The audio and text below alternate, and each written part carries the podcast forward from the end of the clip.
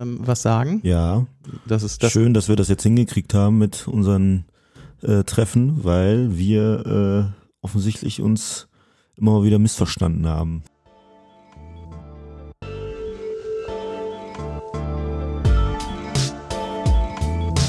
Willkommen zu About Bonn, eurem Podcast aus der Bundesstadt. Aufgenommen und produziert in einem Wohnzimmer irgendwo zwischen Kennedy und Nordbrücke. Mit Gästen, die etwas zu erzählen haben über sich selbst und über Bonn. Viel Spaß mit der heutigen Folge.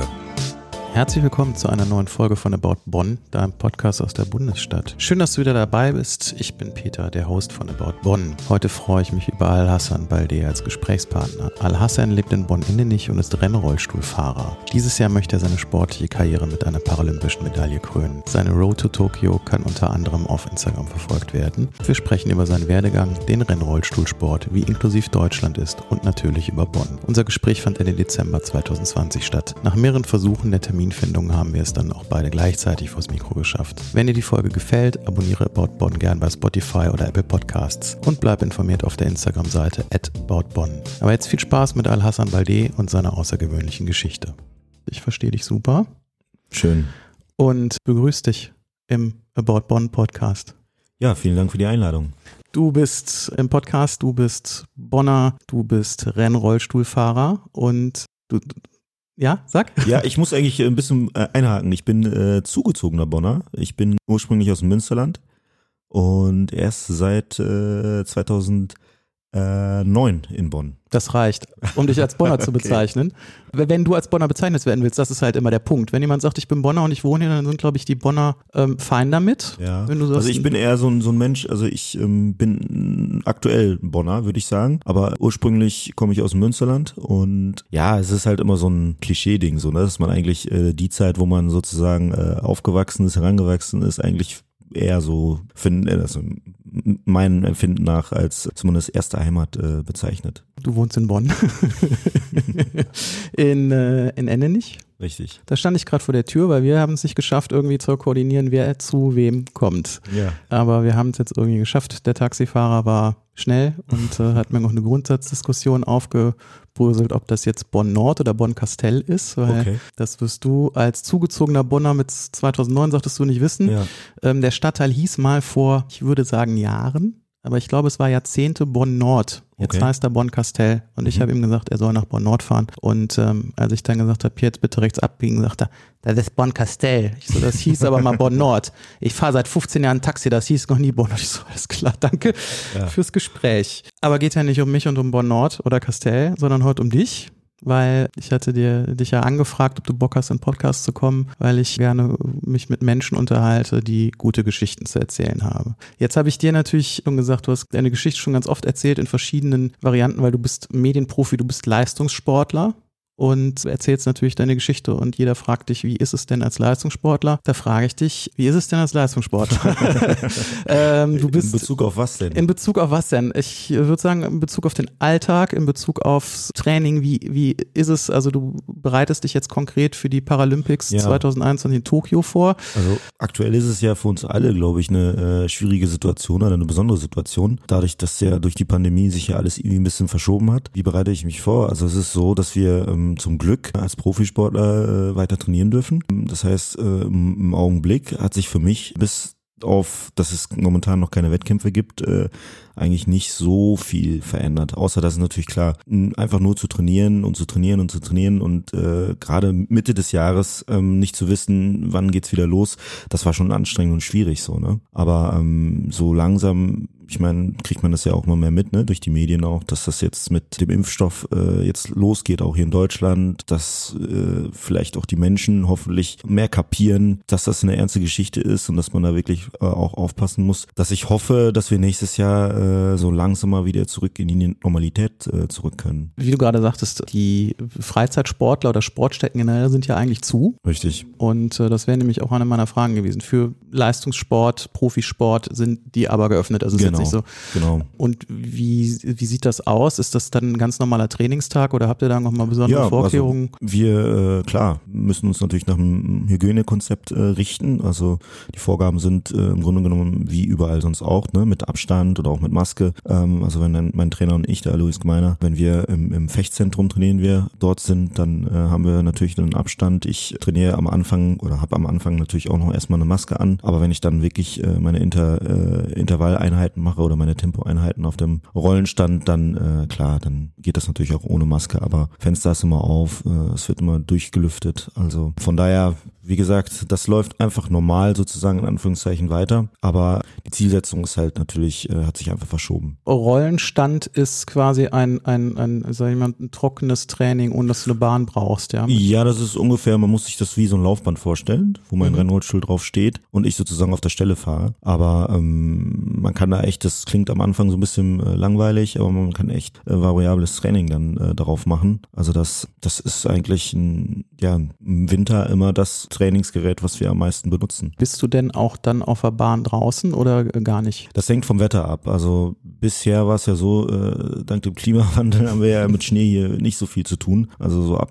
8, 9 Grad fahren wir schon auch draußen, nutzen dann aber auch, ich habe zum Beispiel so ein Liegebike, äh, so ein Handbike mir vor kurzem noch gekauft. Und da ist halt der Vorteil, dass ich mich äh, noch dicker anziehen kann. Und dann nutzen wir halt äh, die Möglichkeit auch mit diesem Liegebike bei meinem Trainer dann in Niederkassel reit auf den Feldwegen zu fahren und zu heizen. Und das ähm, ist dann nochmal eine Möglichkeit, ja, das Training nochmal variabler zu gestalten. Sind das Hightech-Sportgeräte, Absolut. die auch über Sieg und Gewinn entscheiden oder wie sieht das aus? Absolut. Also die Sportgeräte äh, haben sich in den letzten Jahren äh, natürlich auf jeden Fall verändert. Ich habe das große Glück, dass ich jetzt auch in den Genuss gekommen bin, einen, einen Carbon-Rennrollstuhl zu bekommen und bin jetzt sozusagen auf dem Niveau von meinen Konkurrenten. Aber all die Jahre war das halt so eben, dass ich halt mit einem Alu Rennrollstuhl gefahren bin, was halt 6000 Euro gekostet hat, mit Scheibenrädern und im Vergleich dazu ähm, kostet ein äh, Carbon-Rennrollstuhl, was meine Konkurrenten immer hatten, so um die 30.000 Euro. So ne, 30, 40, zum Teil sogar noch mehr. Und äh, von daher klar, man muss immer gucken, womit fahren die anderen Rennrollstuhlfahrer, was machen die Konkurrenten besser, wo kann man noch ein bisschen was rausholen. Also ja, im Leistungssport ist es halt eben so, dass es da auf Kleinigkeiten drauf ankommt und man natürlich jede kleine Lücke, die man äh, sich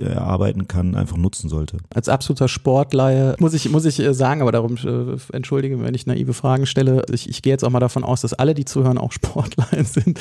Aber man hat halt, man hört halt äh, gerade im Leistungssport, wenn man jetzt sagt, so klassisch auch in den Leichtathletik-Sportarten, das sind ja meistens dann auch ähm, Menschen, die das äh, nicht hauptberuflich machen, die irgendwie gefördert werden, die oft bei der Bundeswehr sind und für den Leistungssport freigestellt werden. Wie ist denn das jetzt bei paralympischen Sportarten? Gibt es da klassisch Sponsoring wie bei der Olympiade? Wie finanziert sich das?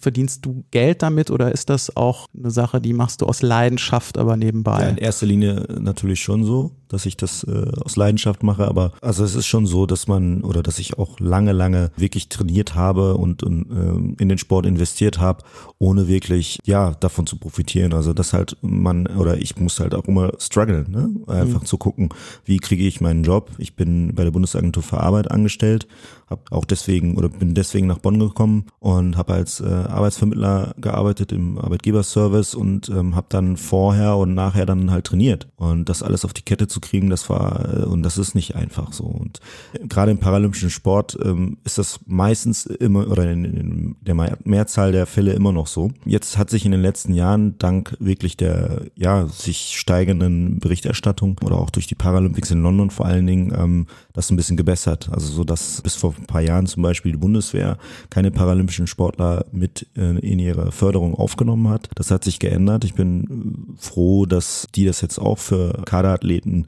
für besondere Kaderathleten, für Leute, die wirklich auch ja, Erfolge äh, nachgewiesen haben, das jetzt auch anbieten und ich profitiere davon auch. Die Bundeswehr unterstützt mich. Also bei mir ist es eher so eine, so eine Art Mischung aus zum einen natürlich mein Arbeitgeber, die Bundesagentur für Arbeit, die mich freistellt, die mir ähm, sozusagen die Zeit schenkt die Möglichkeit gibt, dass ich halt ja einfach trainieren kann, professionell. Und natürlich ist es aber auch wichtig, ganz klar, dass es halt auch ähm, ja eine finanzielle äh, Unterstützung durch halt eben die Bundeswehr gibt und durch natürlich dann auch der dritte Part ist äh, Sponsoren, weil du musst dir vorstellen, mein Sportgerät kostet natürlich viel, die äh, Wettkämpfe, die finden meistens im Ausland statt, also ich habe kaum Wettkämpfe hier in Deutschland, meistens auch übersee, sehr weit weg. Man ist, äh, ich bin mit dem Auto fast 30, 40.000 Kilometer im Jahr nur für Wettkämpfe und Training unterwegs. Das kostet alles Zeit und Geld und ist natürlich nicht nur ja einfach so zu äh, zu stemmen oder zu machen machen. Aber das ist jetzt so in den Bahnen, dass du sagst, du kannst wirklich, du kannst leben, du kannst einen Profisport machen. Es ist etwas, womit man definitiv überhaupt nicht reich wird. Es mhm. ist etwas, äh, was man temporär durchaus machen kann, weil ich eben halt auch gewillt bin, ja alles zu investieren, um ja dann am Ende vielleicht auch dann auf, aufs Treppchen zu kommen. Aber wir sind noch längst nicht da, wo der Nichtbehindertensport ist, also wo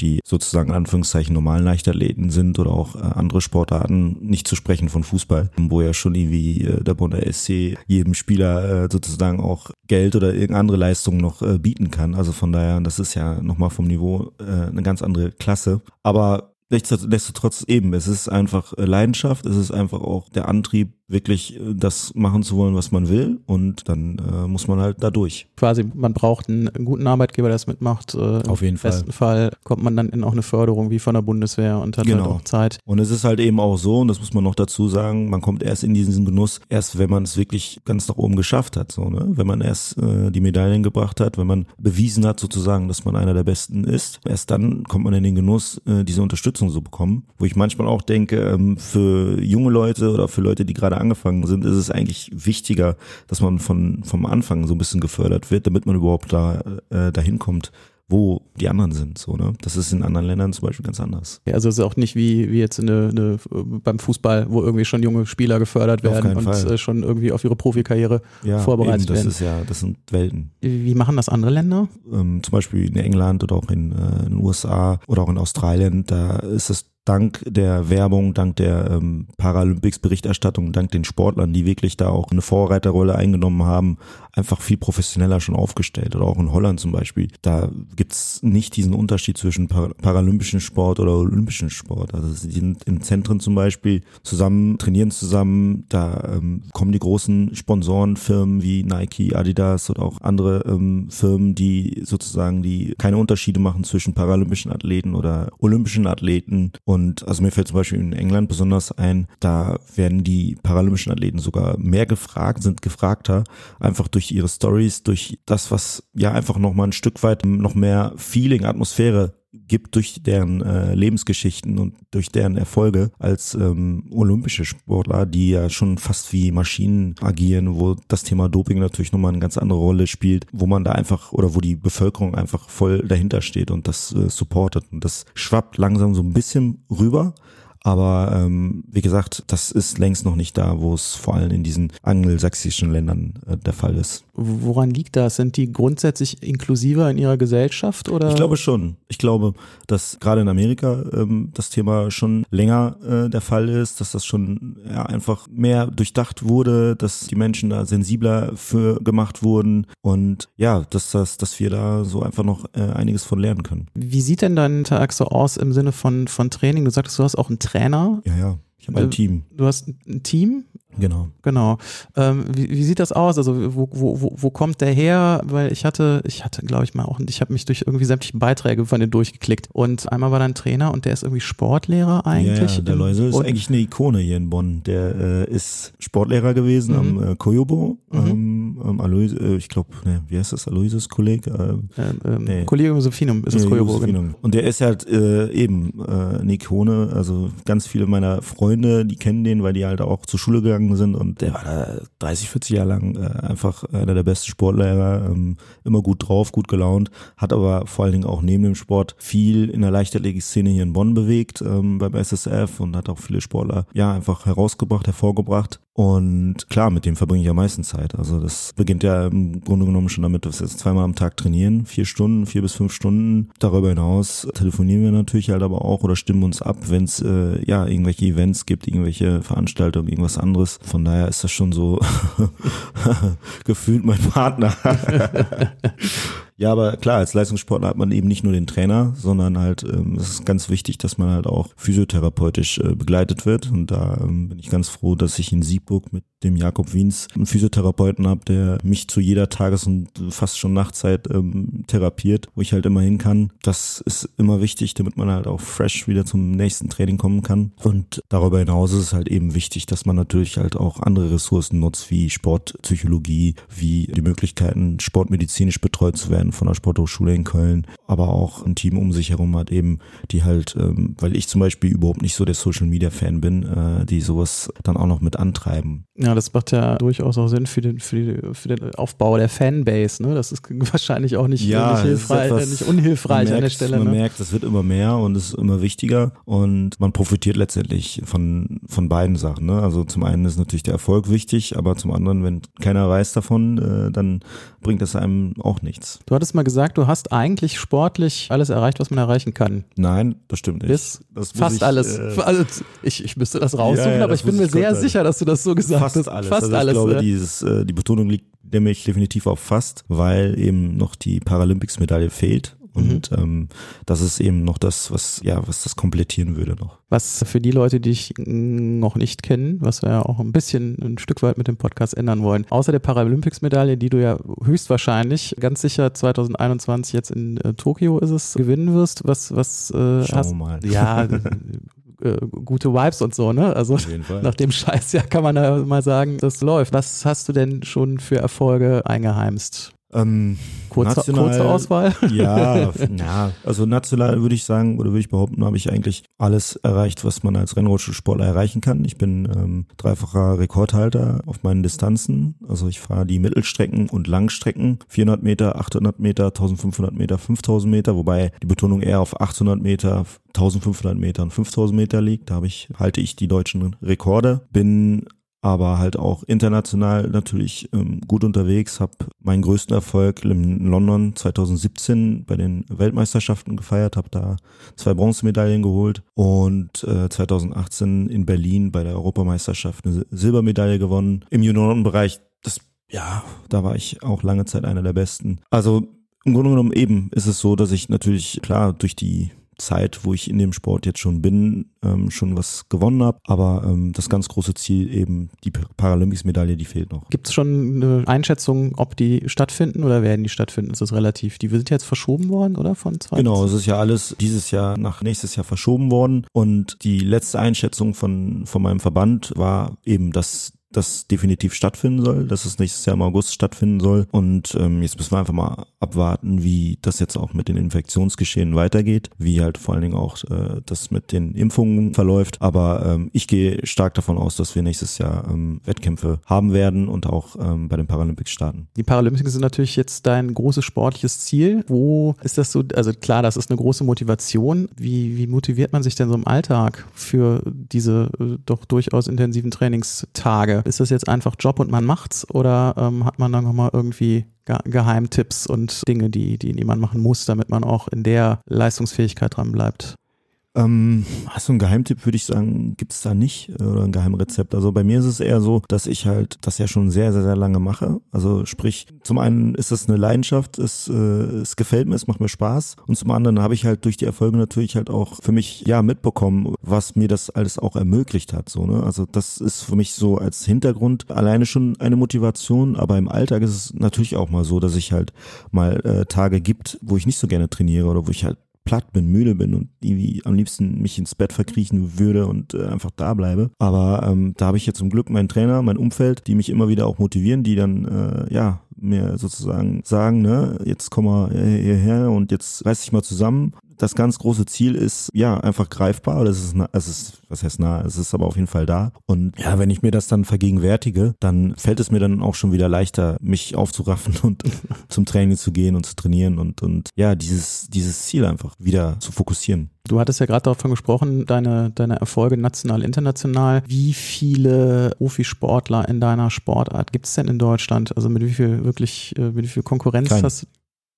Also im Rennrollstuhlsport gibt's äh, keinen mehr. Es eben wie ich schon vorhin gesagt habe, es ist nicht so leicht im paralympischen Sport, das überhaupt professionell zu machen. Ich würde mich nach wie vor auch nicht als Profisportler in dem Sinne bezeichnen, weil ich ja durch eben die Unterstützung von meinem Arbeitgeber und durch die Bundeswehr eigentlich in so einem Verhältnis bin, dass ich, dass ich das semi-professionell eigentlich mache. Also vom, vom, von meiner, von meiner Auffassung her professionell und vom, vom Training her und von den Möglichkeiten bis nächstes Jahr Tokio auf jeden Fall. Aber ganz, ganz viele Rennrollstuhlfahrer oder auch generell andere paralympische Athleten, die ähm, da draußen sind, die können das nicht machen und die können das nicht eben so durchziehen. Und, und ähm, also in diesen Genuss eben kommt man halt erst ganz, ganz spät. Wie viele Rennrollstuhlsportler hat denn das olympische, das paralympische Feld in Tokio dann? Wie viel, gegen wie viel trittst du an? Also es ist schwer zu sagen. Also jetzt international gesehen, es gibt ja, um da dran teilzunehmen, äh, Qualifikationsnormen und die, also es gibt äh, vom Weltverband Normen, die äh, aufgestellt werden und dann macht jedes Land nochmal für sich Normen. So, und in Deutschland ist bei uns halt so, dass die Normen extrem hoch sind. Also ich muss ähm, mich zu qualifizieren, beispielsweise auf meinen Distanzen alle meine deutschen Rekorde unterbieten, um überhaupt von Deutschland aus nominiert werden zu können. Um, das liegt einfach daran, dass wir in Deutschland einen sehr großen Konkurrenzkampf äh, innerhalb der Leichtathletik-Szene auch haben. So, ne? Es gibt viele, viele Athleten, gute Athleten. Es gibt nicht so viele Rennrollstuhlfahrer. Und ja, da ist, sind die, die Plätze halt eben sehr hart umkämpft. Und deswegen ist es halt so, dass in Deutschland im Grunde genommen nur ich wahrscheinlich in Frage komme als Rennrollstuhlfahrer in meiner Startklasse. Aber international gesehen sieht das schon deutlich anders aus, eben weil da die Qualifikationsnormen anders sind und halt auch eben die, die Wertigkeit des Rennrollstuhlsports an für sich in den anderen Ländern ja anders ist. Also was du ja gerade erzählt hast, auch, dass der, der paralympische Sport mehr gefördert wird in anderen Ländern, dass es durchaus, dass du es im Zweifelsfall härter hast und ein härteres Starterfeld, weil andere Länder ihren Sportlern die Möglichkeit geben, besser vorbereitet zu sein, gegebenenfalls auch. Genau genau, okay. Also nee, ich würde dir gerne, äh, ich hatte dich vorgewarnt, mit den Bonn-Fragen, die würde ich gerne zwischenschieben. Ja, ähm, es. Es, es, gibt, es gibt die gerne. Wenn du sagst, Bonn ist gegebenenfalls so eine Zwischenstation, hast du für dich denn schon den für dich persönlich schönsten äh, Platz in Bonn ausgemacht? Und wenn ja, welcher ist der und äh, warum ist es der schönste Platz für dich in Bonn? Also ich würde es gar nicht mal auf äh, den schönsten Platz nur als einen Platz beschränken, weil ich finde, es, Bonn hat viele schöne Ecken. Also ich finde beispielsweise den Rhein schön, äh, gerade auf der Boilerseite. Im Sommer ist es natürlich perfekt, wenn man mit Freunden da sitzt und wild und einfach den Sch äh, Schiffen äh, zuschaut. Aber ich finde zum Beispiel auch die Altstadt super cool, gerade dann, wenn ja, wenn wenn Cherry Blossom, also wenn wenn die wie Kirschblüte, Kirschblüte, ja genau, genau Kirschblütenzeit ist, ist natürlich cool. Aber auch generell so die Historie und die Geschichte von Bonn, die man dann halt auch im äh, Richtung Bad Godesberg miterleben kann, im Haus der Geschichte oder auch ähm, Long, Langeneugen. Ich finde, also Bonn ist so, ein, so eine Mischung aus mega cooler geschichtsträchtiger Stadt mit und vor allen Dingen, und deswegen macht das ähm, für mich am meisten aus, mit wirklich offenen, spannenden Menschen. So, also für mich macht eine Stadt immer etwas aus, womit, äh, womit ich auch Leute verbinde. So, ne? Und hier, ja, würde ich das gar nicht mehr auf einen Ort beschränken, sondern wirklich mit diesem Gefühl halt auch und mit der Lockerheit und der ähm, ja, Atmosphäre der Menschen. Schön gesagt. Da freut, da freut sich der Bonner, der Urbonner über diese Worte. Normalerweise frage ich dann auch die Urbonner immer und die ganz überzeugten Superbonner, ähm, was macht Bonn für dich besser als, äh, ich sag mal das Beispiel New York, Rio, Tokio, die äh, großen Städte. Lass aber auch immer gerne die Option offen zu sagen, nee, ich, ich mag Bonn, aber wenn es New York oder Rio oder Tokio sein könnte, dann da würde ich das auch nehmen. Zu, ja, da muss ich ehrlich zugeben, da gehöre ich aber auch zu dieser Kategorie, die eben diese großen Megastädte natürlich auch sehr gerne mag. Aber ich finde es auch immer wieder schön zurückzukommen. Also eben Bonn bietet ja die Möglichkeit, dass man halt schnell irgendwo anders ist, dass man halt schnell auch zum Flughafen kommt. Damit meine ich jetzt nicht, dass man schnell weg muss, sondern einfach eben die Möglichkeit oder die Chance halt auch besitzt, eben schnell irgendwo anders zu sein und was anderes zu sehen und äh, woanders ähm, hinzufliegen. Aber ich komme immer wieder gerne zurück und mag dieses Beschauliche dann halt auch dann. Vor allem behaupte ich jetzt einfach mal, du bist von den Gästen, die bis jetzt hier waren, äh, derjenige, der am meisten rumgekommen ist, alleine durch, durch den Sport wahrscheinlich, ne? Also. Ja, ich habe halt durch den Sport echt die Möglichkeit bekommen, schon relativ früh viel zu sehen, viele, viele äh, andere Länder zu, äh, zu bereisen, vor allen Dingen auch viele Sportevents äh, dort zu erleben, aber auch viele Sportplätze kennenzulernen. aber ja, am Ende des Tages ist es schon klar bereichernd, wenn man viel rumkommt, aber man muss sich natürlich dann irgendwo halt auch wohlfühlen und das äh, ist definitiv hier in Bonn so. Lieblingsstadtteil? Du sagtest gerade, eigentlich magst du alles an Bonn. Äh, du bist ja, du wohnst ja in Stimmt nicht. wahrscheinlich Ja, ich mag nicht alles. Also Nicht? ich bin Ja, viel. angefangen äh, ganz klassisch in äh, Tannenbusch. Ich war ja noch Student und habe Mhm. erst im Studentenwohnheim im Tabu 2 ähm, gewohnt. Das ist Und große, ne? Das, Das ist große, das Große, genau, Da habe ich mal Flyer großen- verteilt. Da hat man unfassbar viele Briefkästen und hat Ja. kein Ende mehr. Ja. Ja, und ich habe ja gedacht, ich äh, mit meinem Migrationshintergrund, ah, easy, das passt schon. Direkt zweites äh, Wochenende, wo ich bei meinen Eltern war, direkt ausgeraubt worden dort im Studentenwohnheim. Also von daher, Tannenbusch ist so, so ein bisschen, naja, wo ich sage, ähm, Bonn Nord generell ist es ja auch mit Auerberg und äh, Dransdorf jetzt nicht so die Gegend, wo ich sage, yes, da muss ich unbedingt wohnen. Das ist äh, total super, weil jetzt nehme ich mit in meine Fragerunde als neue Frage aus, was magst du nicht an Bonn? Das ist äh, Ja. vielleicht auch mal, um den ganzen positiven Hype hier im Podcast ein bisschen, bisschen runterzuhalten. Aber es kann sich ja ändern. Vielleicht wird ja irgendwann, ich weiß ja nicht, wie so ähnlich Neukölln in äh, Berlin, Tannenbusch auch mal hip und in und kreativ und da wohnen dann die, die ganzen Künstler und ja, die ganzen Hipster. Mal schauen. Äh, ja, wir sind ja hier letztes Jahr im September hier wieder hingezogen von Neukölln und Aha. in Tan schuldig. Und äh, tatsächlich in Tannenmosch, die sind gerade dabei, ein paar Platten richtig schön zu sanieren und auch Ja. nicht mehr so super günstig anzubieten. Also da denkt man auch so, oh, da könnte Ja. Tannenbusch kommt, bestimmt irgendwann.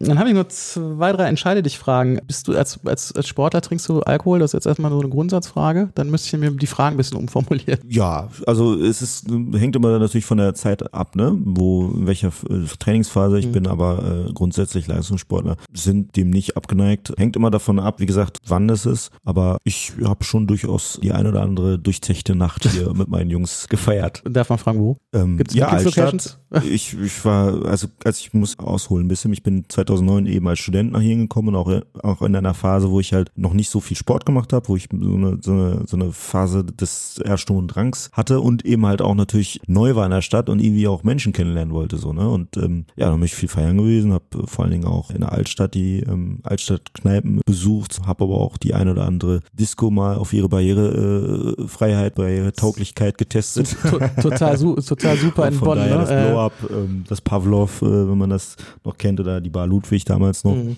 Ähm, da habe ich schon meine, ja, meine Kontakte geknüpft. Thema Barrierefreiheit dachte ich, äh, muss ich, kam mir direkt Kapo und Nachtschicht in den Sinn, die ja Das Karpe äh, war auch lange Zeit ähm, immer der Ort, wo wir nach meinen Feiern oder nach äh, vor allem auch meinem Geburtstag dann noch runter zum Tanzen gegangen richtig. sind. Dann kann ich nämlich die Frage stellen, aber die wirst du, hast du mir schon indirekt beantwortet, bei der entscheide dich Altstadtkneipe oder Cocktailbar in Poppelsdorf. Das ist eine interessante Frage, weil früher hätte ich gesagt ganz klar Altstadt. Wenn ich jetzt sage eher Cocktailbar, dann denkt natürlich jeder, uh, er ist jetzt der abgehobene neue Sportler. Also im Grunde, das hängt von der Stimmung ab und auch von dem Freundeskreis, mit dem man dann unterwegs ist. Also ich kann mir beides gut vorstellen. Kölsch oder Pilz? Kölsch. Sommer oder Winter? Absolut Sommer. Ich bin ein totaler Sommerfan. Also sobald es irgendwie unter fünf Grad wird oder irgendwie äh, schon aussieht, als ob es schneien sollte, dann äh, verkrieche ich mich. Also das mag ich überhaupt nicht so. Ich hoffe ja immer, ich warte ja immer noch auf die zweite Person, die Winter sagt. Wir hatten bis jetzt nur einen Winter, sonst sind da alle sehr ja einig, klar.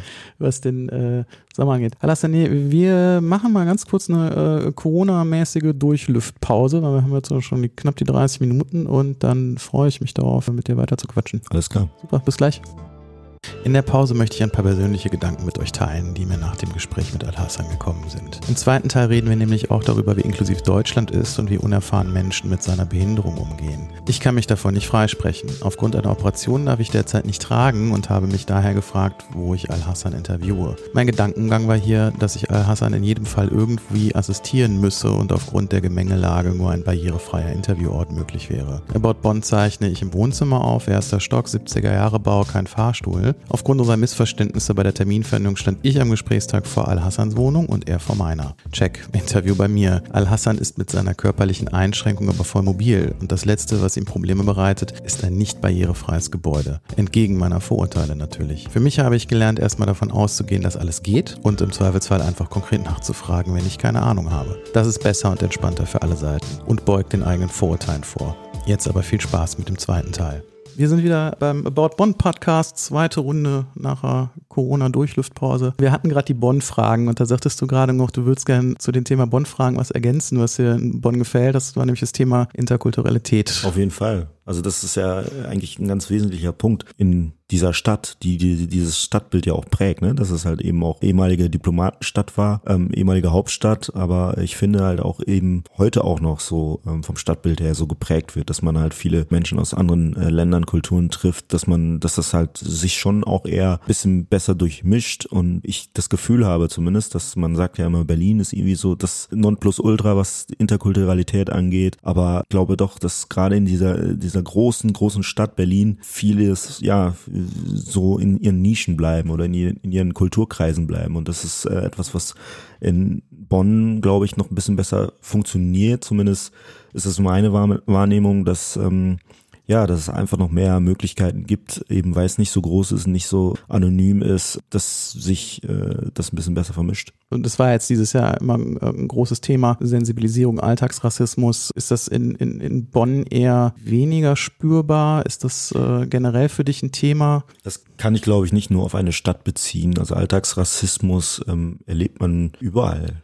Also das ist ja auch das Gute daran gewesen, dass man eben dieses Jahr durch die Leute, die das vor allen Dingen auch äh, gepusht haben, durch äh, Alice Hasters zum Beispiel, ich selber auch nochmal für mich so gemerkt habe, ja stimmt eigentlich, das ähm, ist mir gar nicht so bewusst gewesen, so ne, was Leute zum Beispiel eben halt auch einfach so gemacht haben, ohne vielleicht manchmal zu wissen, dass das ähm, Rassismus war. Aber das kann man sich, glaube ich, jetzt nicht oder kann man nicht nur auf eine Stadt beziehen. Schön, dass du ansprichst, hatte bei dem Buch einige Aha-Momente, muss man sagen. Ne? Also wenn man es ja man sieht, wenn man einfach so einen, man macht sich halt über viel einfach überhaupt gar nicht Gedanken und hält sich immer für äh, total aufgeklärt. Das muss man genau. ja auch noch dazu sagen. Ne? Genau. Ne? Das ist, ähm, das fand ich äh, an dem, an dem, an dem Buch echt faszinierend und spannend und manchmal auch so für, für, für einen selbst erschreckend, muss man sagen. Ja. Aber schön, war immer eine schöne Diskussionsgrundlage nach zwei Bier mit Leuten, die es anders gesehen haben, dass man es jetzt irgendwie, also ich persönlich jetzt komplett verstanden habe und jetzt irgendwie total locker verständnisvoll dadurch, kann ich immer noch nicht sagen, ne? muss ich halt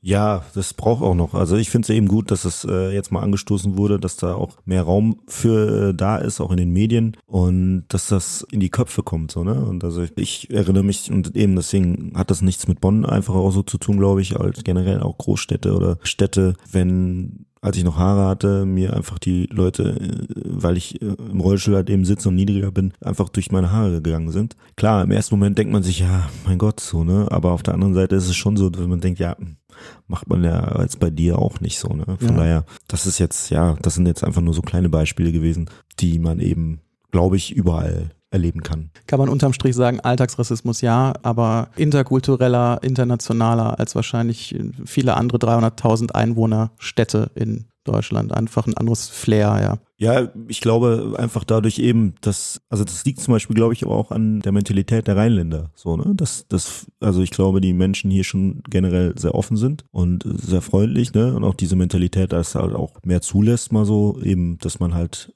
Teil dieser Gesellschaft wird oder ist, was sicherlich schwieriger ist in Städten wie Hamburg oder München, ah, glaube ich, ist auch schwieriger so, ne, weil einfach der Bayern für sich, glaube ich, äh, jetzt will ich nicht rassistisch dem gegenüber sein, aber schon eher so ein bisschen für sich oder unter sich bleibt. Aber ja, ich glaube, dass, ähm, dass man das nicht so ja, auf eine Stadt so beziehen kann. Du hattest gerade erzählt im, ersten Teil Thema Inklusion, Förderung von paralympischen Sportlern in, in, anderen Ländern und das auch das Storytelling, die Geschichte der Sportlerinnen und Sportler. Wir haben über deine Geschichte noch gar nicht gesprochen und ich finde die sehr spannend. Du hattest, du hatte ich am Anfang schon erzählt, du hast sie schon ganz oft vom Mikro irgendwie erzählt, erzählen müssen. Ich fange mal so an. Wie bist du überhaupt zum Rennrollstuhlsport gekommen? Kommen. Beginnt einfach mal damit, meine Geschichte beginnt im Grunde genommen ja damit, dass ich in Guinea geboren wurde als Zwillingskind und ähm, die Ärzte das halt eben nicht erkannt haben, dass wir Zwillinge sind und meine, mein Bruder zuerst auf die Welt gekommen ist und dann kam ich halt noch, sehr zur Überraschung eben meiner Family und auch der Ärzte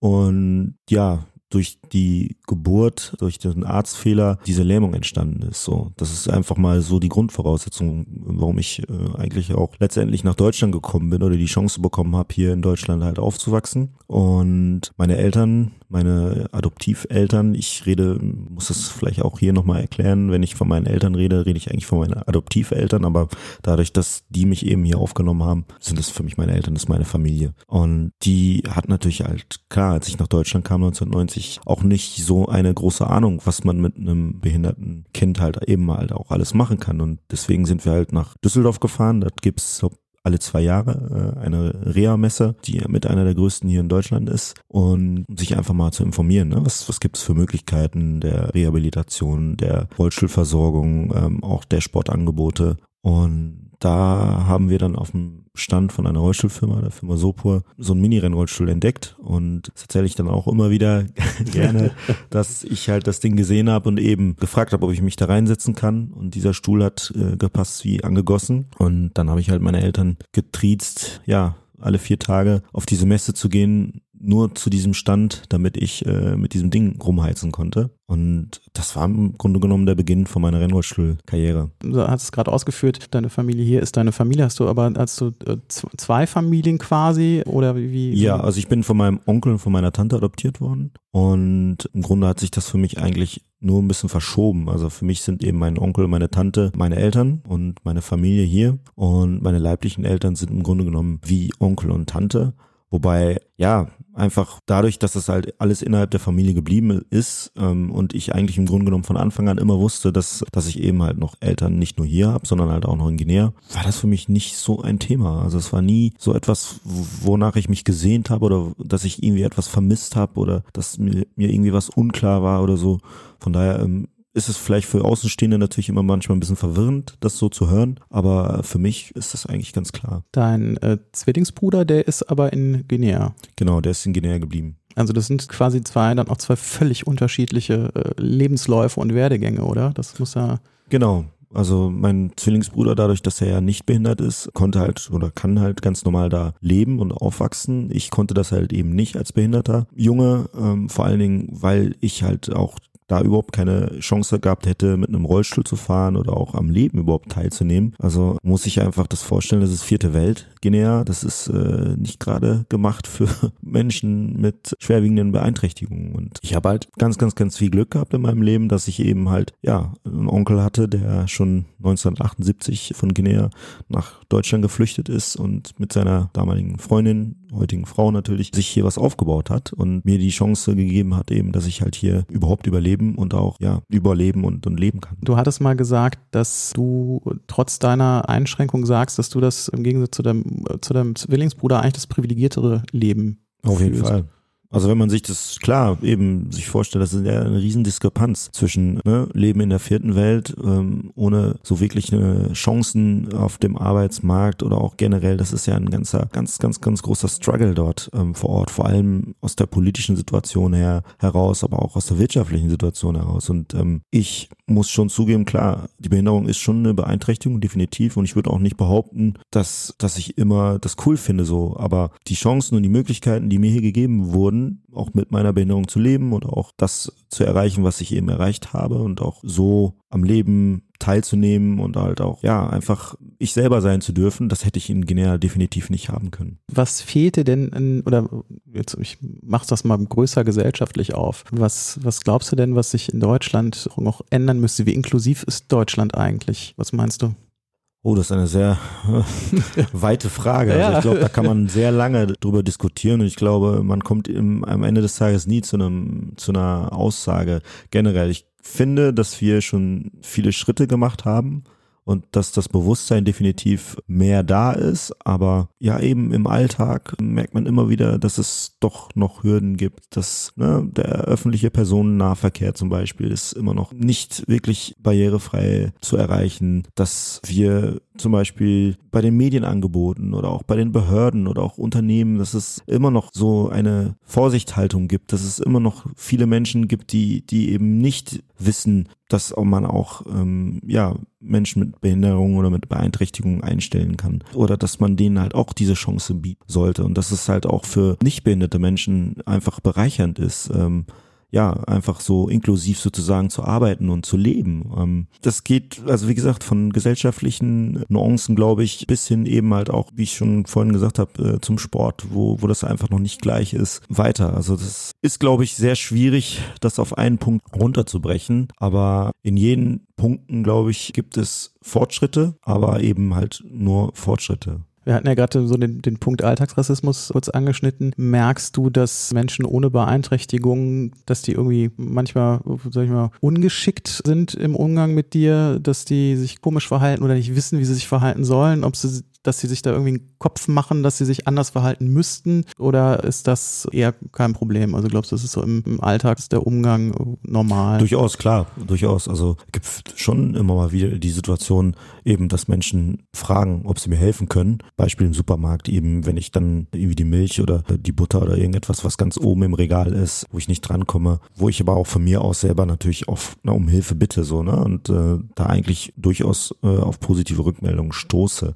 Was ich aber auch schon manchmal erlebt habe, ist zum Beispiel, dass sich viele Leute nicht vorstellen können, dass ich Auto fahre. Oder ähm, wenn ich dann eben mit dem öffentlichen Personennahverkehr irgendwie unterwegs sein muss, was ich nicht so gerne mache, mit der Deutschen Bahn eben zum Beispiel, wo es halt immer wieder Probleme gibt an den Bahnhöfen oder auch im den Zug zu gelangen und man da irgendwie schon Tage vorher das alles anmelden muss und eben nicht so flexibel ist wie ein Nichtbehinderter, was dann auch manchmal nervt so. Aber ja, es ist schon so, dass, dass die Menschen sensibler, finde ich, ist äh, geworden sind, dass das aber auch an einem selber liegt. Letztendlich, wie geht man mit sich selber um? Wie, wie, wie adressiert man äh, Hilfe und wie geht man auch mit ungewollter, zu schneller, voreiliger Hilfe um? So, ne? Das ist, erlebe ich auch manchmal, dass es mich zum Beispiel dann auch so ein bisschen nervt, wenn Leute schon irgendwie an der Bordstandkante mir einfach an meine Greif, also meinen mein Rollstuhl packen, um, um mir hochzuhelfen, wo ich sage, ja, hm, habe ich dich jetzt gefragt? Nee, habe ich nicht. Also ich würde das wirklich differenziert sehen. Okay, und da muss man wahrscheinlich auch dann immer noch mal gucken, meinte der ist vielleicht doch einfach nett und genau, weiß es nicht besser. Genau, ne? genau. genau.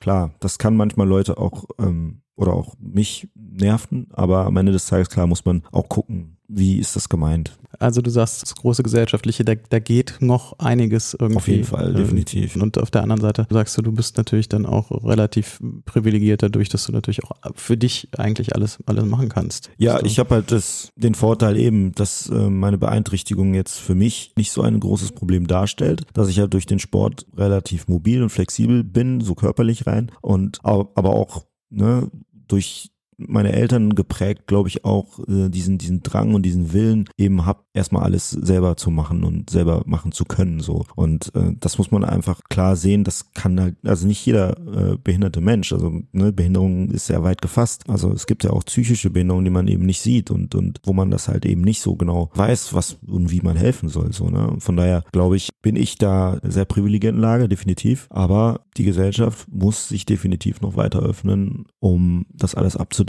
Hast du irgendwie einen Tipp, wie das im Alltag gelingen kann? Ein beidseitiges Verständnis, das glaube ich ist wichtig. Also, dass es auch immer mehr Menschen gibt eben, die durch das, was sie machen, durch sei es beruflichen Erfolg oder sei es durch durch durch Sport oder durch andere gesellschaftliche ähm, Verpflichtungen oder auch Dinge sich hervorheben, eben nicht nur bezogen auf eine Behinderung, sondern aber auch bezogen auf Diversität. Dass das schon viel bringen kann, glaube ich, dass das einfach, ne, wenn wenn wenn man zum Beispiel auch mehr Menschen mit Behinderung oder Beeinträchtigung eben in Werbung hat oder in Filmen mitspielen oder halt auch eben im Sport erfolgreich sind. Also wenn das, wenn die Aufmerksamkeit da schon so ein bisschen mehr äh, drauf gerichtet wird, zum einen und zum anderen natürlich aber auch, glaube ich, dass es wichtig ist, dass dieser Dialog nicht nur einseitig stattfindet, also dass wir als sozusagen in Anführungszeichen Behinderte nicht nur denken und sagen, ja, ähm, ihr müsst jetzt alles das für uns machen und macht das bitte alles so barrierefrei und so wollen wir das und das geht nicht und das funktioniert nicht, sondern soweit wir das halt auch können, auch wirklich aktiv erklären und sagen, ja, wir brauchen das so und so oder ich möchte das und das erreichen, aber ich kann das gerade nicht, weil ich das und das habe oder weil das und das einfach nicht in meiner Macht steht. So, ne? Und ich glaube, wenn dieses dieser Dialog, wenn dieser dieses Verständnis sich erweitert und das, da sind wir, glaube ich, dran, dann kann das, glaube ich, schon besser werden doofe Frage jetzt, ähm, kann jetzt auch völlig daneben sein. Du sagtest mir gerade im, im Vorgespräch, bist du bei der Bundesagentur für Arbeit beschäftigt und dort äh, als äh, Inklusionsbotschafter. Was macht man als Inklusionsbotschafter? Also es gibt in äh, der BA zwei also ich bin einer von, von, von, also ja, von zwei sozusagen im Inklusionsbotschafter und ich werde halt zum einen intern viel gebucht. Also es, ähm, wir haben ja ganz viele Arbeitsagenturen in Deutschland, wo es halt auch ja Schwerbehindertenvertretungen gibt, ähm, wo es halt Versammlungen gibt, wo es halt darum geht, halt auch das Thema Inklusion intern weiter zu verfolgen und auch zu gucken, wie kann zum Beispiel Barrierefreiheit auch in unseren Arbeitsagenturen ähm, verbessert werden, wie kann das aber auch ähm, in den Köpfen bei den Mitarbeitern verbessert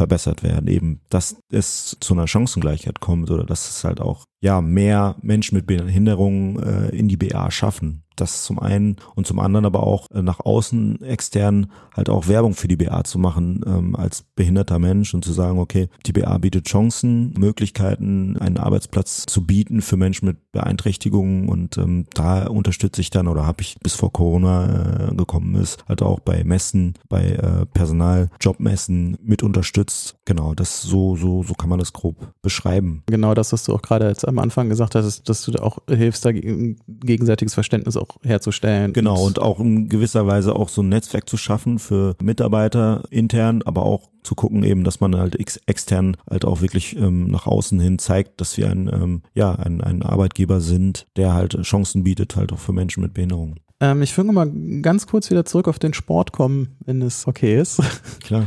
Du bist jetzt in der Vorbereitung für die Paralympischen Spiele in Tokio, das hatten wir jetzt gerade erzählt. Du hattest mir nochmal im Vorfeld erzählt, dass du jetzt äh, tatsächlich sechs Tage die Woche, zweimal am Tag dann auch trainierst. Wie kann man sich so ein großes Event, so eine große Veranstaltung vorstellen? Was ist das für ein Gefühl, im Wettkampf anzutreten? Kannst du das beschreiben? Ein bisschen, wahrscheinlich nicht. Ja, ja doch, auf jeden Fall. Es ist ja letztendlich auch ein Punkt letztendlich, warum man es ja auch irgendwie so macht, so, ne, weil es äh, dieser große Kick halt auch ist. In als, als Rennrollstuhlfahrer oder als Behindertensportler generell hat man ja nicht so oft die Gelegenheit, die Möglichkeit, in, in so große Stadien äh, zu fahren oder ähm, aufzutreten. Und dann sind natürlich so Paralympics äh, oder auch Weltmeisterschaften, wie sie jetzt in London waren, die, die einfach bleiben äh, super in Erinnerung so. Ne? Man muss sich vorstellen, eben 80.000, 90.000 Zuschauer im Stadion, ähm, die alle frenetisch irgendwie applaudieren und feiern oder auch diese, diese Stimmung vor dem Start, wenn alles wirklich ruhig ist und man fast schon so diese, diese Anspannung, diese Vibration spürt. Das ist etwas, was ja, das kann einen auch süchtig machen, muss ich ehrlich sagen, weil ja, man trainiert ja irgendwie die ganze Zeit darauf hin,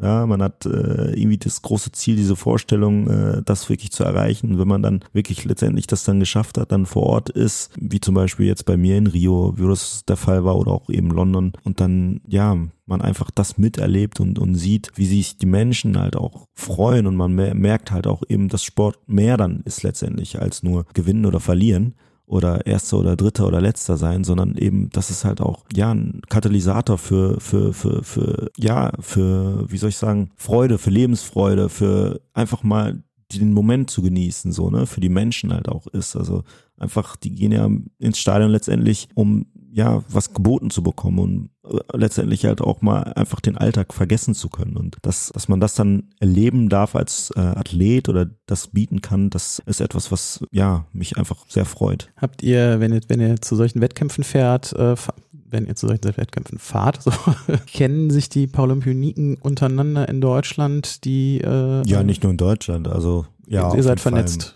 Es ist ja mm, letztendlich, wenn man schon lange, so lange dabei ist wie ich, man trifft sich ja immer auf denselben Wettkämpfen, in denselben mhm. Stadien. Es ist immer derselbe, fast derselbe äh, Wettkampfrhythmus und es sind fast auch immer dieselben Athleten, die es letztendlich dann halt auch klar mit, mit Neuerungen, natürlich klar mit jüngeren Menschen, jüngeren Athleten, aber letztendlich äh, trifft man sich immer wieder und da entstehen zum Teil auch bittere Feindschaften, aber auch ganz, ganz viele Freundschaften so, ne? Und, und, und ähm, das ist auch etwas, was äh, den Sport ausmacht. Also der, das, äh, das deutsche Olympiakader heißt das? Ist das? Kader?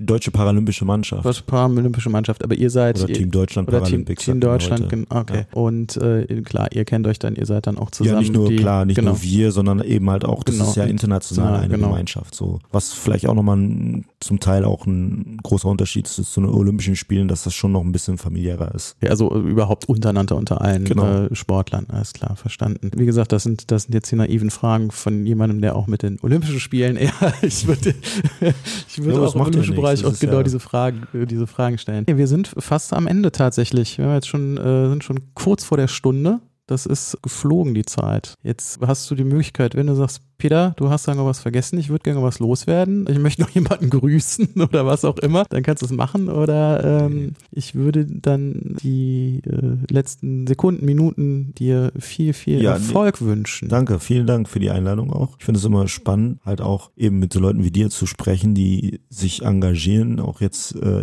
in diesen schweren Zeiten, wie man ja immer so wieder so sagt, für ja für die Stadt und halt auch eine Plattform bieten für Menschen, die was zu erzählen haben und die sich mit äh, Bonn halt auch eben identifizieren. Und das ist etwas, was ja wichtig ist. Und ich glaube, das Thema Podcast ist ja auch etwas, was jetzt in diesem Jahr relativ äh, beliebt wurde. Ich höre selber auch gerne Podcasts und ich werde dir jetzt auch folgen. Und ähm, danke. Ja, mal gespannt, wer noch alles zu dir kommen wird. Danke erstmal für die warmen Worte. Andere haben gesagt, ach so, du jetzt auch ein Podcast, das klang besser. Das nehme ich mir zu Herzen. Und wie gesagt, ich äh, wünsche dir ganz persönlich für, für Tokio alles, alles Gute und einen guten Trainingsverlauf und wenig Corona-Einschränkungen und toi toi toi. Und das werde ich äh, verfolgen und danach irgendwie mit dir sprechen oder zumindest ja. eine WhatsApp schreiben. Ja, vielen Dank. Danke ich dir. Bis dahin.